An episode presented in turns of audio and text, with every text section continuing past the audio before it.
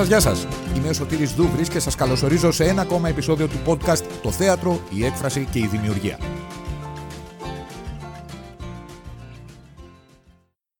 Ο φωτισμός στο θέατρο σήμερα το θέμα μας και καλεσμένη μας η Κατερίνα Μαραγκουδάκη. Ίσως η πιο καταξιωμένη lighting designer που έχουμε αυτή τη στιγμή στην Ελλάδα.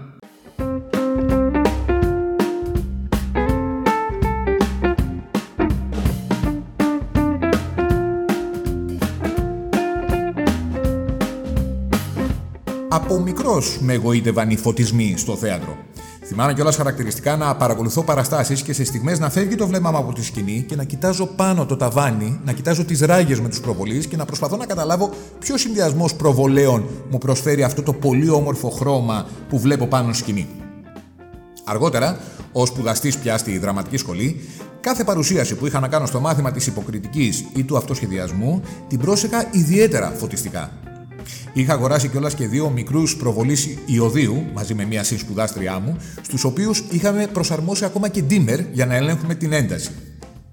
Μέχρι και ζελατίνα για να χρωματίζουμε το φως που βγάζουν είχαμε αγοράσει και την προσαρμόζαμε πάνω στους προβολείς με μανταλάκια από αυτά που χρησιμοποιούμε για να απλώνουμε τα ρούχα. Αυτός ο εξοπλισμός μας έκανε περιζήτητους στο έτος μας και μας ζητούσε όλο το τμήμα να επιμεληθούμε τα φώτα στις παρουσιάσεις τους.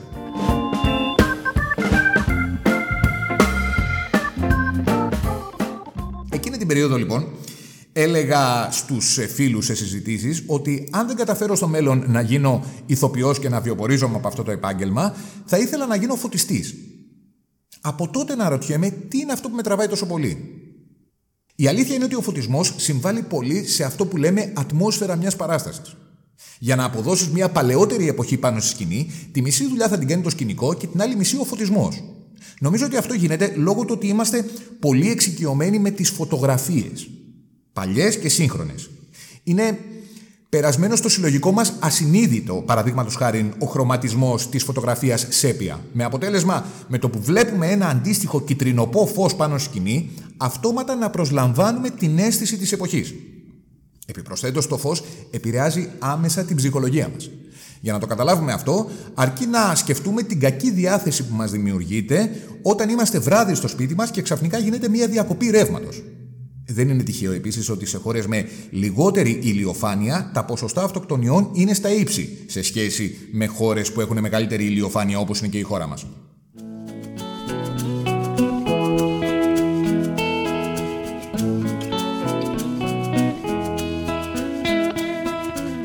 Λοιπόν έκανα το εργαστήρι θεάτρου καταπακτή και άρχισα να στείνω τις παραστάσεις των μαθητών, αναγκαστικά επιμελούμουν και τον φωτιστικό σχεδιασμό των παραστάσεων αυτών. Το μόνιμο δίλημα που είχα ήταν Πρέπει να φωτίσω ρεαλιστικά για να αποδώσω τους χώρους και την εποχή; Πρέπει να φωτίσω ανάλογα με την ψυχολογία των ηρώων και να μην δώσω σημασία στο ρεαλισμό; Ή πρέπει να συνδυάσω και τα δύο; Και αν ναι, πώς συνδυάζονται; Ευτυχώς μετά γνώρισα την Κατερίνα Μαραγκουδάκη, ίσως την πιο εμπειρή και πιο καταξιωμένη Ελληνίδα σχεδιάστρια θεατρικών φωτισμών, με πάνω από 500 παραστάσεις στο ενεργητικό της. Τη χρονιά που μας πέρασε, διοργανώσαμε μαζί με την Κατερίνα για πρώτη φορά το εργαστήρι σχεδιασμού θεατρικών φωτισμών, το οποίο φυσικά και παρακολούθησα ως μαθητής. Η δομή του μαθήματος και ο τρόπος διδασκαλίας ήταν για μένα εντυπωσιακός. Εγώ προσωπικά εμπιστεύομαι κατευθείαν έναν άνθρωπο που ξεκινάει το μάθημα ξεκαθαρίζοντας ότι ο ηθοποιός είναι εργαλείο για το φωτιστή και ότι η δουλειά του φωτιστή είναι να υπηρετήσει με τον καλύτερο δυνατό τρόπο το όραμα του σκηνοθέτη, όχι το δικό του. Μου έδωσε πολύ τροφή για σκέψη όταν στο πρώτο ακόμα μάθημα μας μίλησε για την υπαρκτική συνθήκη του φωτός, δηλαδή την παραδοχή του ότι δεν φωτίζεται δεν υπάρχει για εμάς. Με ενέπνευσε πολύ δημιουργικά όταν μας πρότεινε να διαβάσουμε το «Εγκόμιον της σκιάς» του Τανιζάκη ή να μελετήσουμε πίνακες του Νταβίντσι, του Καραβάτζιο, του Χάμερσόι.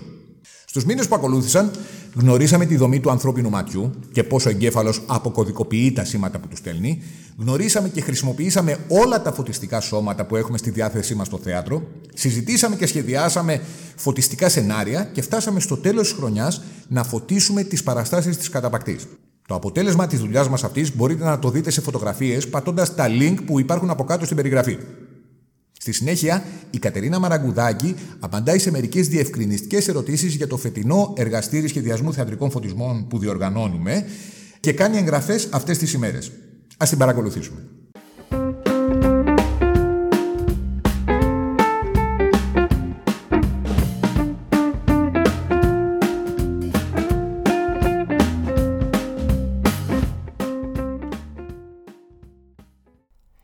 Χρειάζονται ιδιαίτερες γνώσεις για να παρακολουθήσω το εργαστήριο; Πιστεύω η θέληση είναι αρκετή για όσους ενδιαφέρονται να μάθουν για τον θεατρικό φωτισμό και να επεκτείνουν την επικοινωνία τους μέσω της οπτικής ε, γλώσσας.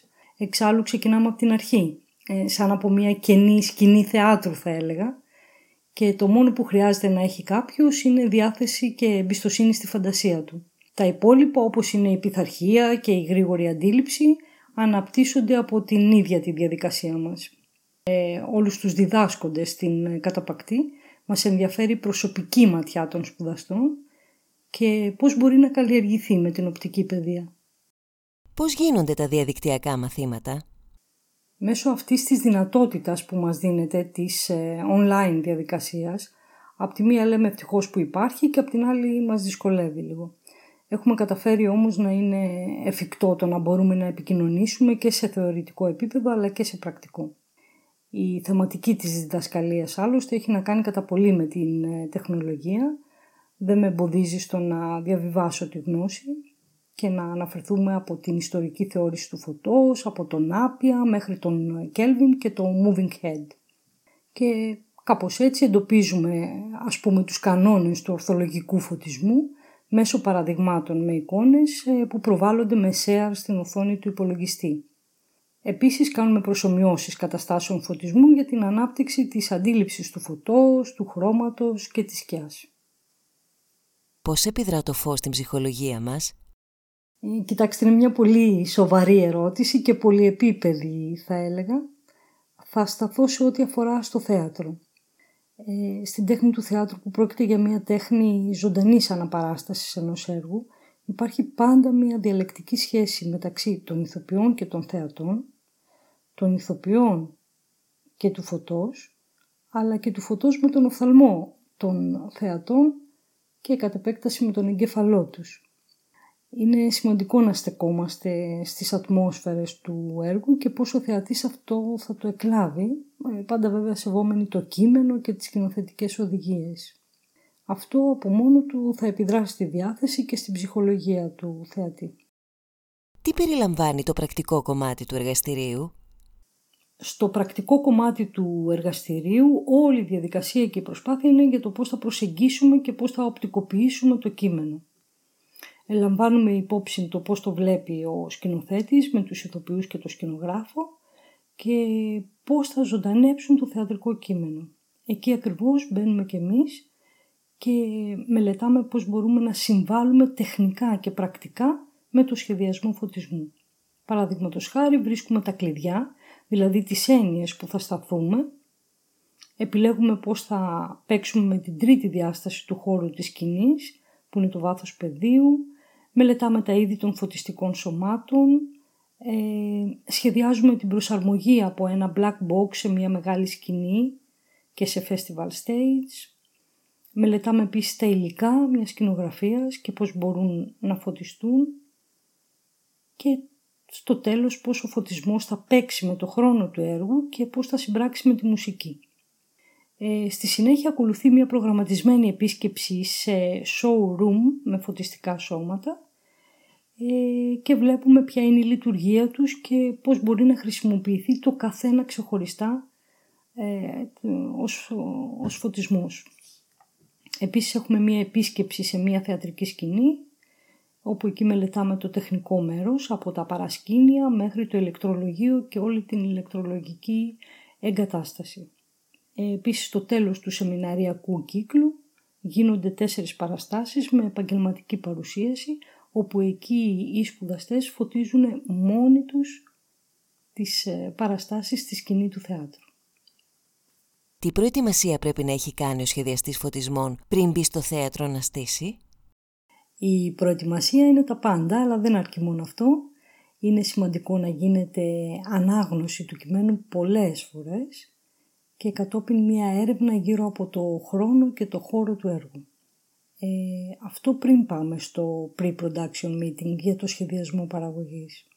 Επίσης είναι βασικό να έχουμε εντοπίσει πώς θα ακολουθήσουμε φωτιστικά τη δράση επί σκηνής, τι εικόνα θα έχουμε λαμβάνοντας υπόψη τα στοιχεία ύφους του έργου, δηλαδή το ρεαλισμό ή το μη ρεαλισμό, αν υπάρχει συμβολισμός, και πολλά άλλα μέχρι να φτάσουμε στην συζήτηση με το σκηνοθέτη.